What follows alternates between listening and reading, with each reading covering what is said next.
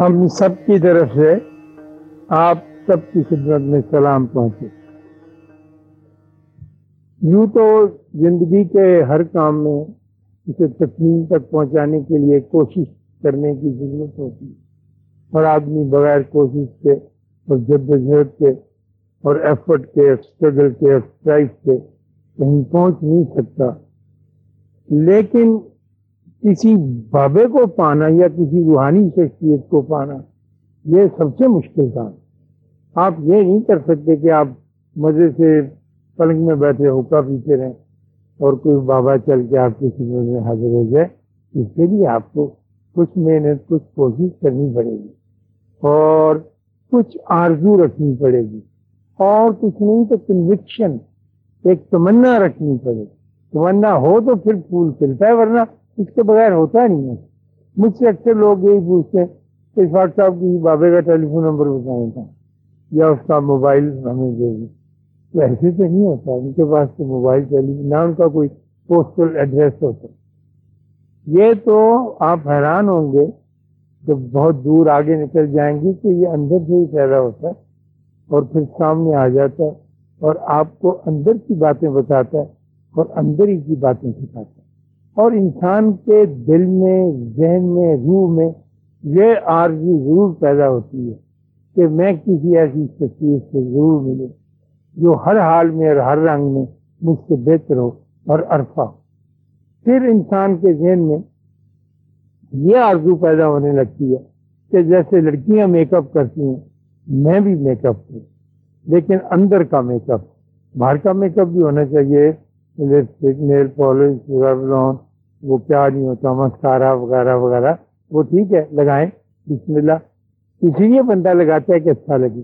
تو ایک اسٹیج آ جاتی ہے کہ اس کو اپنا اندر اچھا نہیں ہے اور اس کی آرزی ہوتی ہے کہ میں اپنا اندر کا میک اپ کر کے تو پھر کسی مقام پر پہنچوں اور پھر ساز رکھوں۔ پھر تعلق رکھوں۔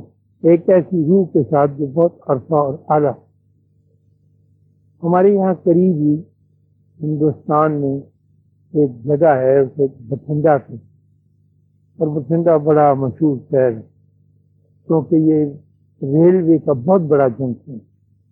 تقریباً جتنی بھی گاڑیاں انڈیا میں چلتی ہیں نارتھن علاقے وہ سب بٹھنڈے سے ہوتے ہوئے جو میری عمر کے لوگ ہیں، وہ اس محاورے کو بھی جانتے ہوں گے کہ اس نے دیے وایا بٹھنڈا کیا۔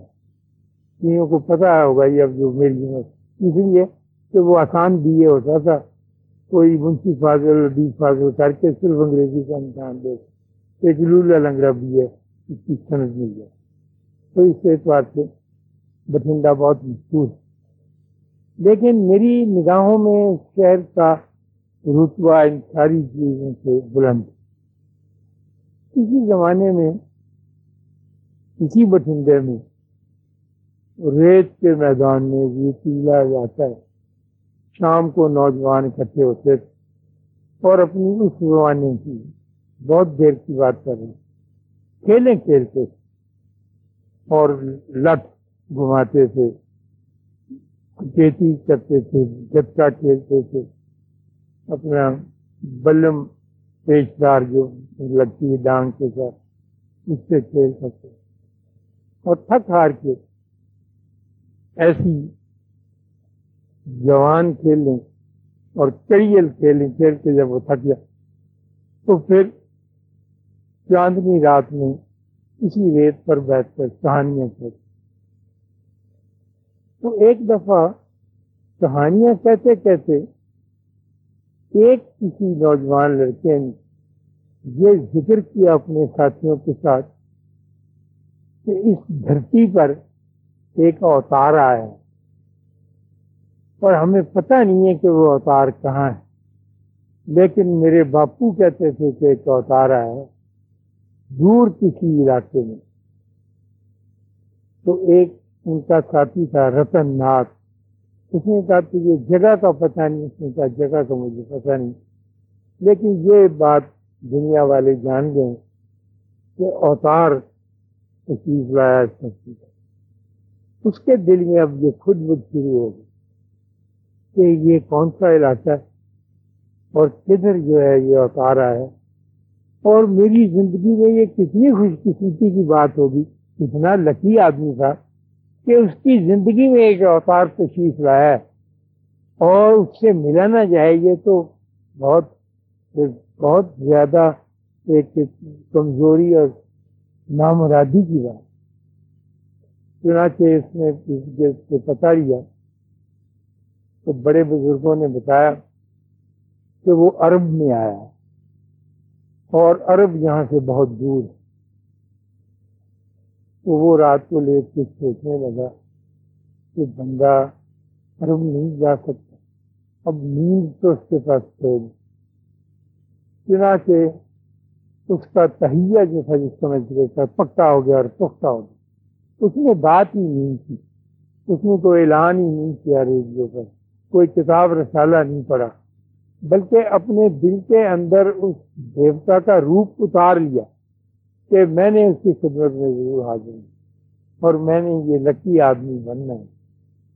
چنانچہ اس نے ایک ڈانگ لی بڑی مضبوط موٹی، اس کو تیل پلایا، اس کو پوکے لگائے، اس سے آخر پہ ٹرین چلا کے بلم جو بچتی ہوتی جاندار خوفناک مقابل بچنے کے لیے اپنا پھیلا لیا۔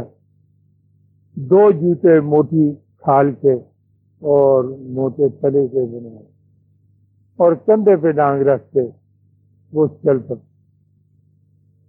اور چلتا گیا چلتا گیا خواتین ہوتا چلتا گیا۔ راستہ پوچھتا گیا اور لوگ اسے بتاتے گئے کئیوں نے اسے مہمان بھی رکھا ہوگا اب ہمارے پاس۔ اس کا کوئی ہسٹری معلوم نہیں اور کس راستے سے غالباً ایران ہی کے راستے گیا۔ تو وہ چلتا چلتا مہینوں کی منزلیں ہفتوں میں طے کرتا ہوا مکے شریف پہنچ اور اپنی بولی میں وہ تڑپتا پھرتا تھا کہ میں نے سنا ہے کہ ایک اوتار آیا۔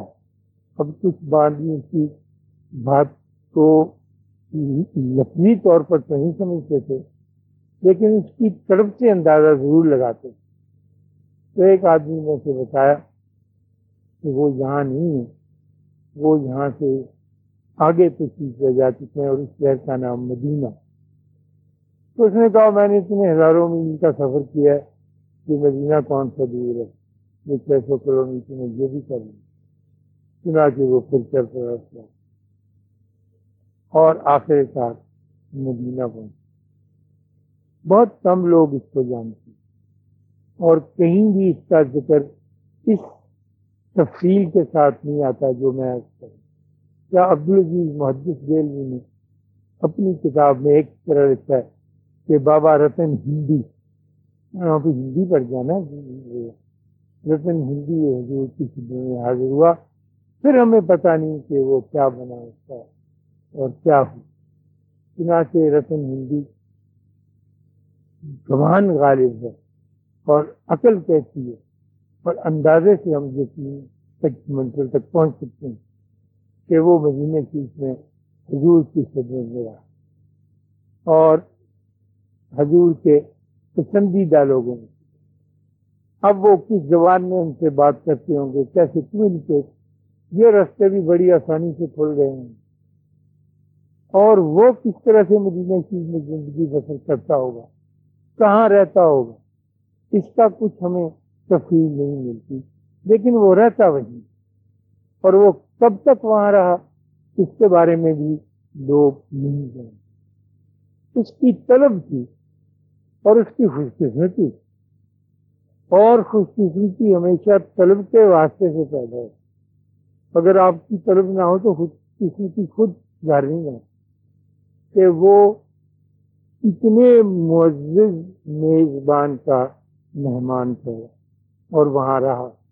آپ کو یاد ہوگا مدینے کی جب رسول صلی اللہ علیہ وسلم تشریف لے گئے، تو وہاں کی لڑکیوں نے ایک اونچے ٹیلے پہ کھڑے ہو کر دف پر گانا شروع کر دیا تھا لینا بدر کہ چاند کدھر سے چڑھا۔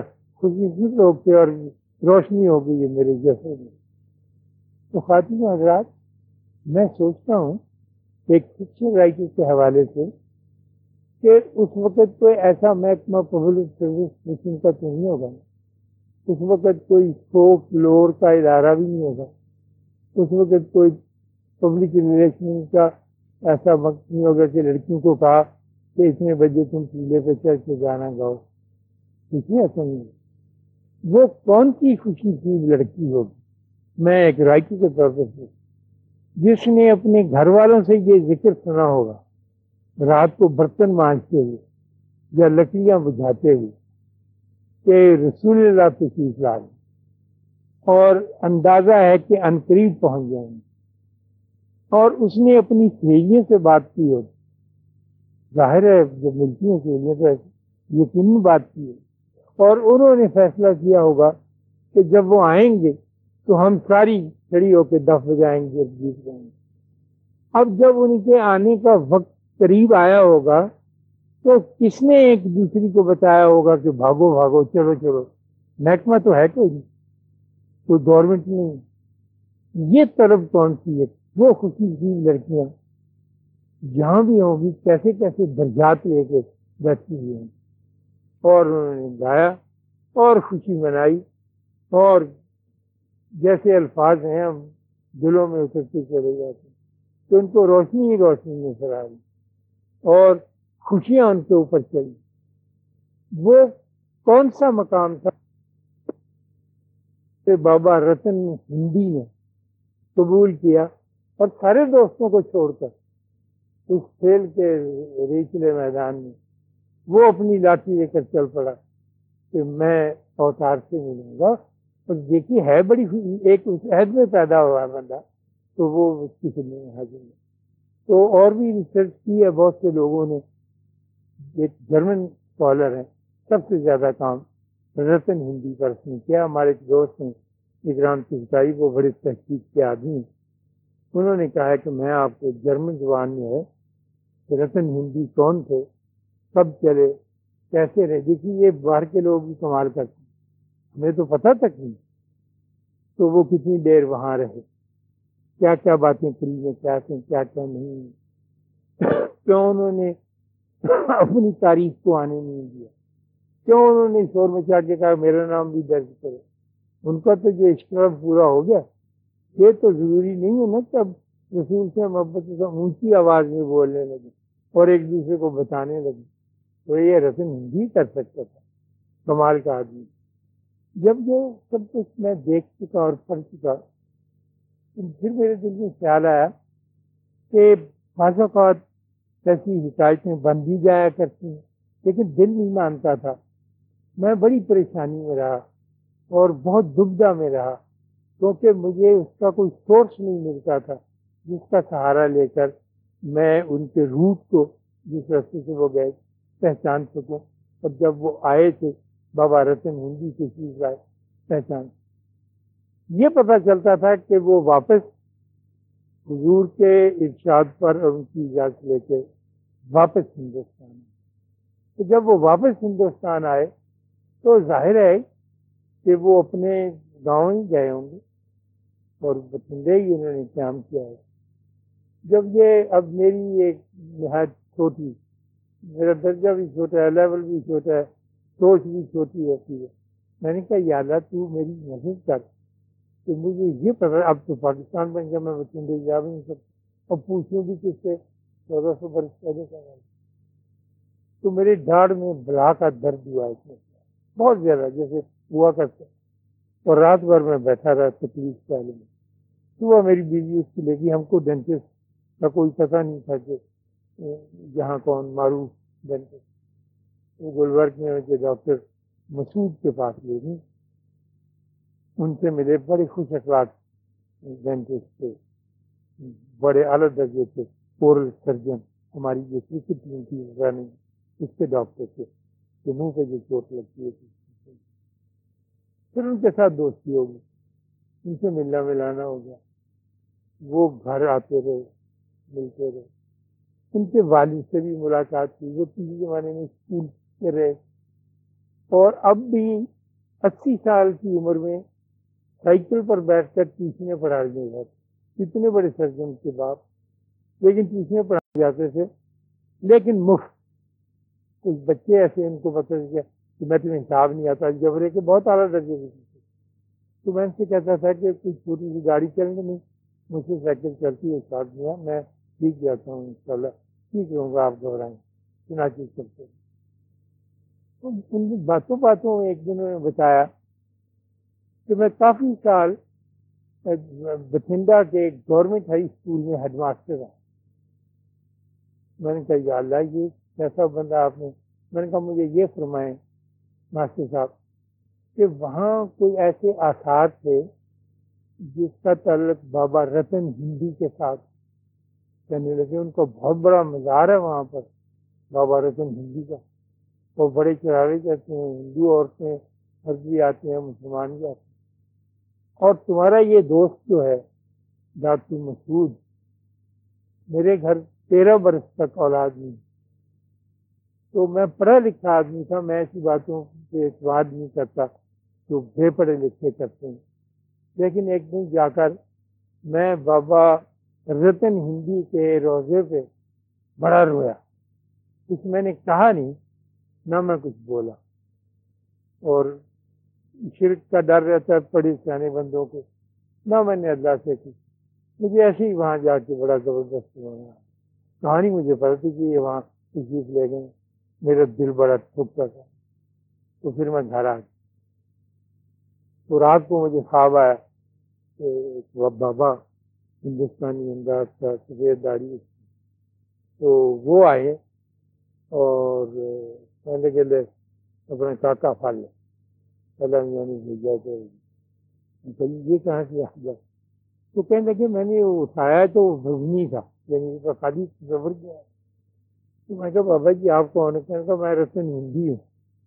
تو وہاں جا کے یہی بیوقوفوں کی طرح رویا کرتے، صبر سے چلتے۔ لمبا سفر کرتے ہیں، ہاتھ میں لاٹھی رکھتے اور ادب سے جاتے یہ کمال کی باتیں کہنے کا یہ مجھے نہیں پتا لاٹھی جاتے ہیں، ادب کیوں کہا تھا میں نے کہا جی اس کا مسالہ میرے پاس ہے۔ تو مجھے یہ یقین ہو گیا کہ وہ لڑکیاں حضور جو وہاں تھیں موجود۔ وہ خوش قسمت ہم کچھ مصروف ہیں، کچھ ہمارے دل اور طرف مصروف ہیں۔ ہم اس سفر کو اختیار نہیں کر سکتے۔ لیکن اس سفر کو اختیار کرنے کی ٹانگ جو ہے، آرزو جو ہے، وہ ضرور دل میں رہنی چاہیے کہ یاد پتہ نہیں ہو سکے گا یا نہیں۔ لیکن میری تمنا یہ کہ میں اسی راستے پر چلوں جو آرزوؤں والوں کا راستہ ہے۔ اور جب یہ ہو جائے دل میں پکا ارادہ اور صحیح تو پھر راستہ ضرور مل جائے۔ ہم زیادہ سے زیادہ یہ کر دیتے ہیں کہ یہ آپ کو کچھ ملا کسی بندے سے واپس، میرے پاس کوئی وظیفہ ہے، میرے پاس کوئی وظیفہ ہے۔ تو یہ اچھا وظیفہ کرنا، لیکن یہ راستہ نہیں۔ راستہ تو وہی ہوگا، پیارے بچوں، کہ جو ایک چھوٹے چھوٹے ٹوٹے پھوٹے گھروں سے نکل کر اس قلعے کی طرف جاتا ہوگا، جہاں وہ لڑکیاں کھڑی ہوگی ہوں۔ گی نہ اصل نہ ان کو کیا پتا ان کو کوئی علم، کوئی کتابیں نہیں پڑھی تھی لیکن ان کے دل کے اندر ایک کان تھی، ایک آرتی تھی، جو نور کی صورت میں آگے بڑھتی چلی گئی اور ان کو دنیا میں بھی ایک اونچا مقام طبع کا دے گئی اور آخرت میں تو یقین ان کا بہت اور فرق اونچا مقام ہوگا تو اس کے لیے میں اپنے آپ سے فارغ اوقات میں یہ ضرور کہتا رہتا ہوں اور میں اللہ کا شکر ادا کرتا ہوں۔ کہ میں کہتا رہتا ہوں اپنے آپ سے کہ یہ سب کچھ پڑھنے سے، علم حاصل کرنے سے تو نہیں ہوتا۔ یہ تو میری انفارمیشن میں اضافہ کرے گا۔ مجھے معلومات حاصل ہو جائیں۔ گے باقی محبت کا راستہ اور ہے۔ معلومات کا راستہ اور۔ آپ ملاحظہ کرتے ہوں گے کہ آج کل ہم معلومات کے راستے پہ چل رہے ہیں۔ کیونکہ انفارمیشن کی صدی ہے اور ہم اس صدی کو پاٹنا چاہتے ہیں۔ اور ہم زیادہ سے زیادہ معلومات حاصل کرنے کے خواہش ہیں لیکن محبت کا راستہ دوسرا ہے، جو ہم کو بالکل نیچان سے اٹھا کر اوپر لے جائے۔ اور محبت کا راستہ حاصل کرنے کے لیے میں اس نتیجے پر پہنچوں کہ اپنے ارد گرد کے لوگوں کے ساتھ سلوک کیا۔ محبت نہ کی جائے، ان کو کچھ دیا نہ جائے۔ نبی صلی اللہ علیہ وسلم کہتے ہیں کہ مسکراہٹ بھی ایک صدقہ جاریہ ہے۔ کبھی کبھی یہی جاری کر دیا کرے ہنس کے بول پڑے لیکن ہنسنا ہمارے یہاں مفقود ہو گیا۔ جلسی ہوتی ہے لڑائی ہوتی ہے جھگڑے ہو گئے، ہم محبت تو ایک طرف رہی، مسکراہٹ بھی کسی کو ادا نہیں کر سکتے۔ جناب، یہ بہت حالانکہ اگر آپ کسی کے ساتھ نفرت کا اظہار کرتے بھوری بٹتے ہیں آپ اپنے ماتھے پہ سلسلے ڈالتے ہیں تو آپ کے چہرے کے بہتر مسل کام کرتے جب اس میں میں آپ سے کہوں تو بہتر مسل جو ہے نا، یہ اس وقت ٹینشن میں آئیں گے اور اگر میں مسکراؤں، تو صرف دو مسئلے ایک رائٹ ہینڈ سائڈ کا کتنا آسان کام لیکن ہو نہیں پاتا مجھے یہ سارے راز معلوم ہیں، لیکن مجھ سے ہو نہیں پاتا کبھی میں یہ دیکھتی ہیں، کبھی پوچھتی ہیں کہ سناؤ تم کیسی ہو، ٹھیک ہے جاتے ہی وہ کپڑے کی بات کریں گا یہ کہاں کی انہیں کہا چنر ملتا ہے انہیں یہ دفاع کرو اندر کے بندے کی بات بھی کر رہو وہ کہتے نہیں جو اندر کے بندے کی دادا چھوڑے بس ہم نے تو یہ سامان ہی کرتا تھا۔ اور سامان کم وقت کام نہیں ہے۔ کام بالکل نہیں ہے۔ اور اگر آپ سوچنے لگے، پیسہ، میرے پاس کچھ پیسے جمع ہو گئے تھے ایک لاکھ تیرہ ہزار روپیہ۔ اب میں عمر کے آخری حصے میں ہوں۔ تو سمجھ نہیں آتا کہاں تک میرا جی کہتا ہے کہ میں اپنی ذات پہ کر دھوپ میں بیٹھ کر مولی کاٹ کے کالا نمک لون لگا کے تو اس کو کھاؤں کہاں نہیں کرتا ڈاکٹر منع کر تو تھوڑی سی محبت، تھوڑی سی الفت تھوڑی سی مسکراہٹ جاری کرتے رہنا چاہیے۔ اس چیک کے اوپر کوئی شک نہیں۔ اللہ آپ کو آسانی عطا فرمائے اور آسانی تقسیم کرنے کا اللہ